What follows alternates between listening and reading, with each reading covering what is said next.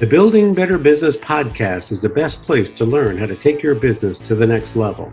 It's no longer enough to earn good profits. You need to develop a network of connections as well as use all types of marketing to your advantage that will put you over the edge.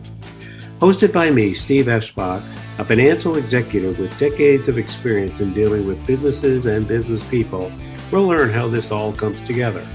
Join me and my expert guests as we delve into the many facets of owning a business and how to become a good, caring business owner. Listen how making a difference in your community can attract all sorts of clientele, which in turn will build you a better business. Greetings of the day, everyone. My name is Steve Eschbach. I am the owner of Transworld Business Advisors. We're a mergers and acquisitions specialist firm. We are the largest and fastest growing in the United States, and I take it worldwide.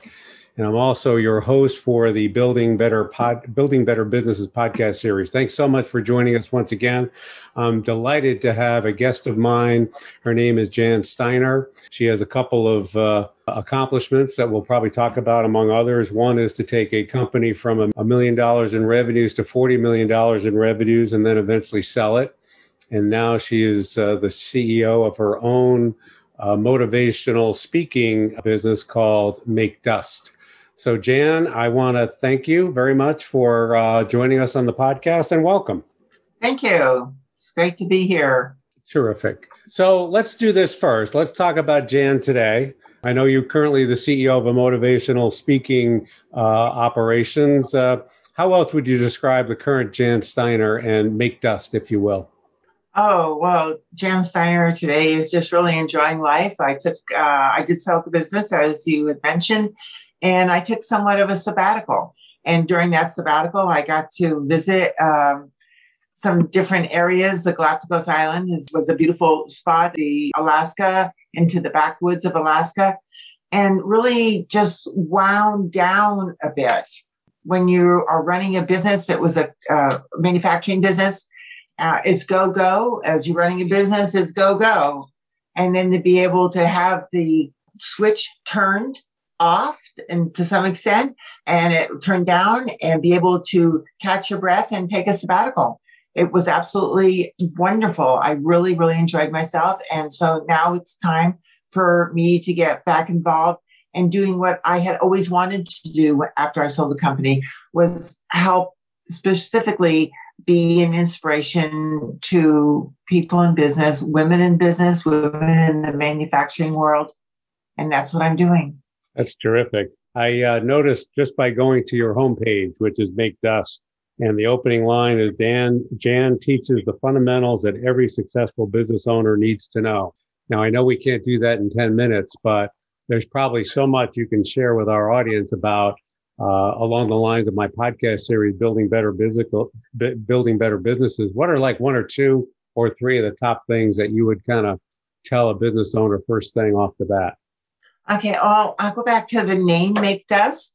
Make Dust is created because it was my favorite slogan that I had, or I had it actually up on my wall in my office. If you don't make dust, you eat dust. In other words, be a leader out there. And how do you be a leader? Thoro Packaging, the name of the company was uh, created by my my dad, my mom and dad, and it was about thoroughbred horses. And so we had this horse theme. So can you imagine um, riding on a trail, you know, and if, if you're in the front, you're making the dust versus eating the dust. So that's always what I wanted to do. So one of the things back to your answering your question about the things that are really critical, I think, for a business to be successful. One of it is cash. Oh my gosh, we need cash. We need to have cash. When I took over the business, we, from my dad, actually, when I started working there, it was capital intensive. They didn't have much money. We did factoring. Uh, then we promoted ourselves to accounts receivable financing to the point where we got all those things paid off and then had uh, the grand days of actually having a line of credit. So that was really, really key. Um, I wrote uh, a chapter in a book called Connections, and this is, a, and it's called Connections, the New Currency. And I talk in there about how important it is to have those connections with your partners. And some of your strategic partners are people you don't always think about. Your banker, huge strategic partner that you really need. And I'm sure you're very much aware of that with uh, your line of business that you're doing. Absolutely. So, and then also with your CPA and being able to ask them, your banker, ask your CPA, let's come out for breakfast. And first of all, they'll always say, What? You're going to take me out? Go, yes. And I always like breakfast. Breakfast was the cheapest meal of all three meals of the day.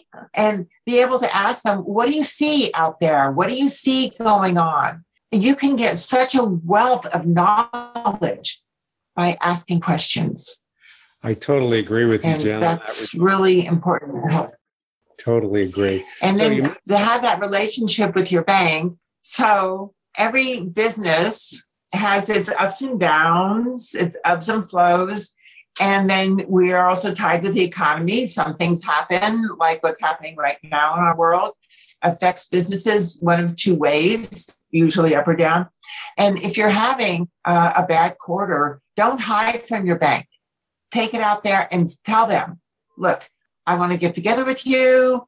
We didn't have the best quarter. You know, preferably tell them that in person. However, this is our plan. This is what we realize happened. And this is our, our plan on how to get back onto the, the stream, that the path that we had originally intended for this year. And I'll usually, not always, but usually banks will, will work with you during those periods of time and be able to help you. Nobody likes surprises, especially bankers. No, that, that makes a so lot of sense. That's and one of my big tips. Have that relationship. Absolutely. So I see another, a, a, few other themes in what you're talking about. Number one is uh, relationship building is key, collaboration is key, uh, frequent and uh, frequent communication updates are also essentially key as well. We're going to get into that a little bit more, but I want to rewind the videotape a little bit if I can. Uh, earlier in your remarks, you talked about how your parents were an influence on you, but let's even go back to your formative years, back when you were a child. How was that like, and how did that form the basis of Jan Steiner today? my mom and dad were the only ones in their families that were even able to graduate high school. They grew up in the era that when you completed your 16th year, then it's time to go out and get a job. And uh, my dad was able to continue his high school because his older brother paid his way. So my dad was a craftsman. He punched a clock, blue collar worker, and he progressed himself up. He believed in apprentice programs, which uh, I really believe in too apprentice programs to running of pieces of equipment. And that's where he just took his knowledge and his hard work and determination and uh, he he made things happen in his life. I grew up in new jersey. My dad worked at a, a continental can which was a can maker. They made like coffee cans. And that's what he did uh, until i was 13 and my mom and dad got tired of the weather in new jersey and we packed everything up and moved to southern california and he started all over. He didn't even have a job when he came out here. He had no job. He packed us up and out we moved. And he had that much confidence in himself. And somebody had heard about him and they contacted him and he went for an interview and they offered him a job running this production area. And he said, um, Oh, I've already done that. Do you have anything else? and they said, Sure, we have an opening as a junior salesperson. And he took that role. And during that time, is he saw as other companies in the folding carton packaging arena, and that's what we made. We made folding carton packaging. This is example of one of the promotional pieces that we had done. He felt that there was a need for a high quality short run folding carton company. And we started with basically nothing. It was my mom and my dad, and uh, they had partners. The partners didn't last very long. They had a small printing press, they had a small die cutter, and all boxes, almost all boxes, are glued, and they were all glued primarily by my mother by hand until we were able to uh, buy a, uh, a used gluer. And that's the way that they they worked very hard. And so they started the, the business right after I got out of high school and I was going to junior college. And then my second year of junior college, I changed my classes so that I could either go Monday, Wednesday, Friday, or Tuesday, Thursday. And then I would go and help them. I was also working at, at Sears. Um, used to be a very big company and it was a good opportunity. And I worked at, at Sears about 20 hours a week, took a, as many classes as I could, and then volunteered labor at my dad's company at Thoro Packaging. So you got involved in, uh, in the business very early career. In the world. So, how did any of that pave your education uh, in high school and college? Uh, it, I'm sure that had an influence on on your education. I'm, I would imagine. Just as they were really starting the business. So, and then right after you graduated, you just jumped right into that as well. Well, I was taking marketing classes. Oh no, I when I graduated from junior college, I tried to get a job as, uh, or I tried to go to Cal Poly and Pomona, and I wasn't accepted. My grades were good, but I think it was because it took me three years to get through junior college. So my dad said, well, it's time to go out and work full time. So I got a job at Sears on their executive training program. So I worked at Sears. And at the time, well, you always had a day off during the week. And I would go to the plant and, and work there uh, and help and do whatever needed to do. And I was also doing the books. As soon as I completed accounting 101 my dad said now it's time for you to do our books and i went whoa so i completed it and he gave me a check for i think it was $20 and he said don't cash it and i said i know there's no money so yeah interesting so um, I, I really learned good for you good for you so tell us a story about growing from 1 million to 36 million or 1 million to 40 million in a short period of time, what would you say were the key elements that made all of that happen? And I'm going to bet a lot of it had to do with relationship building and focusing in on the fundamentals, but I'll let you tell your mm-hmm. story. Yes, uh, not only did I was successful at growing the business, I also bought out all my dad's shareholders. And then after my dad passed away, I bought out my mother. So I went from about uh, 6% ownership to 97.5% ownership.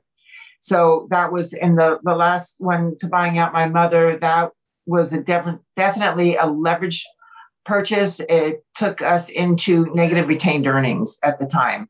So for a capital intensive business, that's not very great. But we had um, we had some good people that really especially my banking relationships that really trusted what I was doing and move forward. I, we had an outside board of directors, and I learned so much from that board. It was so good. And I think one of the biggest things is, is having those relationships and being open to learning, being open to learning. It's huge. So I guess you're kind of answering my next question is, uh, well, what would be the uh, the biggest piece of advice you ever received along the way. And it sounds like there might have been quite a bit. And then after experiencing all that growth and where you are today, what advice would you give business owners today? So let's start with the advice that you got that had the biggest impact on you. Oh my gosh, there's so many pieces of advice. It's hard to narrow that down. I really think that I do remember the day when I was in a, a, a Vistage group. I was in a, a peer group of CEOs which was phenomenal. It really helped me a lot. And I did not, at that point, I was so proud of the fact that we had gotten ourselves to a financial position that we did not have a line of credit. And I was encouraged, you need a line of credit.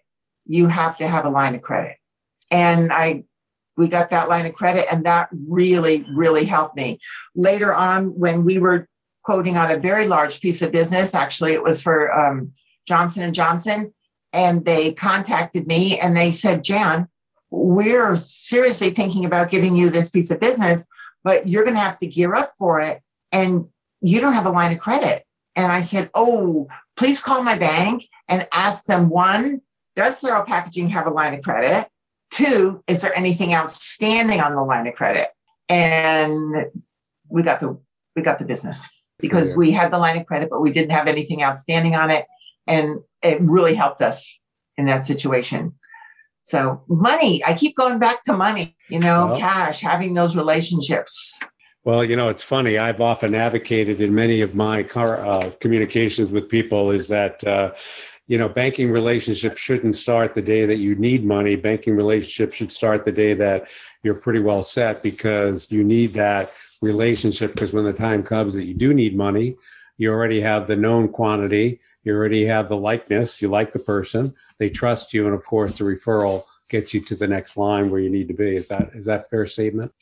Well, my father used to say it a little bit different. My father used to say, banks are your fair weather friends.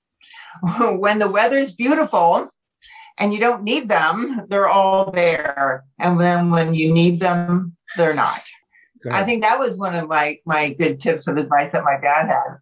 Well, there you go. Well, it certainly I just think that's one of the biggest tips, one of the good tips that my dad gave me. Yeah, and do you continue to pass that tip along to others that you meet? hmm Sounds good. So, what do you like best about what you do today? I like to see people grow and develop to be the best that they can be and take a, a challenge and conquer it.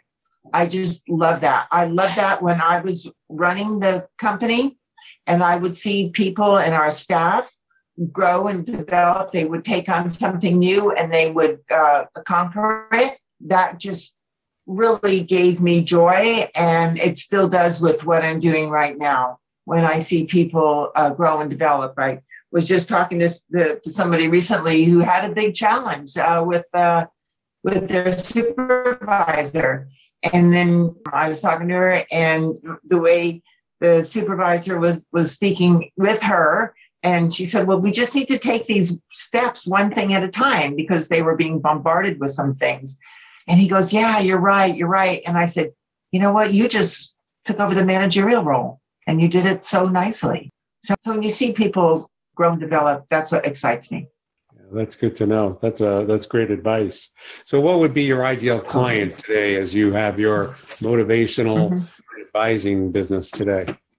The best client that I can have is somebody who's open and transparent. You have to be honest. If you are in a crash cash crunch, say it, but be honest. This is what my plans are. This is what I'm going to do. You develop that all as a, honesty. Honesty is huge. Be honest about where you are and where you want to go. Totally transparent and honest. That makes sense. So, how do you stay relevant in a world mm-hmm. that is mm-hmm. constantly changing? And uh, as you and I both know, we went through a dramatic past 12 months with a pandemic that you know that doesn't happen very often. In fact it may be a once in a couple of hundred year event. So uh, but there's other yes. things that are outside influences on anybody. So what would be your advice for anybody? How do you stay relevant and how are you able to respond quickly to change? Be open to what's going on. Listen to the people around you. Listen to your customers. Listen to what they're saying. You know listen to podcasts they're always great. Listen to the listen to the news only minimum. Uh, one advice that I had heard one time is don't listen to the news right before you go to bed because you don't want to hear negative stuff uh, right before you go to sleep. And you'll sleep better if you don't. And um, so you do need to, to stay relevant and hear what's going on. I'm still involved with the Chamber of Commerce in the town that my company was. It was uh, Corona, the Corona Chamber of Commerce and they actually have weekly during especially during times like this they're doing a weekly meeting with different speakers to really make you so aware of what's happening in the world of business and what's happening in the world of the government and uh, and how it affects business. It's phenomenal. It's a it takes about an hour and it's that is a it's a foundational piece that you can continue to to build your business on on the so Jan, world. I can't help I can't help but uh, get a key takeaway from our conversation today, and that is uh, staying connected. Because uh, I think the more you interact with others, the more you're able to learn and stay current. Yeah, I see that the connection book. so I have a book too. It's called Link, Learn, Leverage: Why Networking is Your Greatest Asset. And oh, but you know, it's an amazing thing that uh, you're no man is an island, no woman is an island and if you are not maintaining, initiating, establishing, enhancing relationships, I think you're doing yourself a disservice. So we're about at the tail end of our uh, conversation here today. Is there anything that I haven't asked you that you want to make sure our listeners uh, hear about? What haven't we covered that uh, in a message that you want to have them take away from the end of this conversation? I think it's important to keep your head down and focus, but also be aware of everything that's going on. Uh, again, Thoro Packaging was named after horses, so we use a lot of uh, horse um, terminology. And um, sometimes it's good to have the blinkers on, and sometimes you need to take the blinkers off and really see what's going on in the world. And that's exactly what you're talking about. Totally agree. So, last mm-hmm. but not least, how do we find out more about Janet Steiner? Where can we go to reach you? Your website, any contact information? That'll be our closing piece for you. Oh, thank you. Yes, uh, website is makedust.com, and you can go in there and find out a little bit more about me and what's going on with my life. And I think it's really interesting that it took me many, many years in business and afterwards to realize that I've made this success happen. You know, it was collaborative, some help from above, but I've made it happen. And I'm on this new journey and it's fun. Good for you. So and uh, I hope everybody can, all business owners at some point can get to something like that. So there you go. Good for you. Congratulations. Thank you. Thanks so much for sharing. And uh, thank you, listeners, for joining us on our podcast today. Thank you so much, and we'll see you next time. Take care.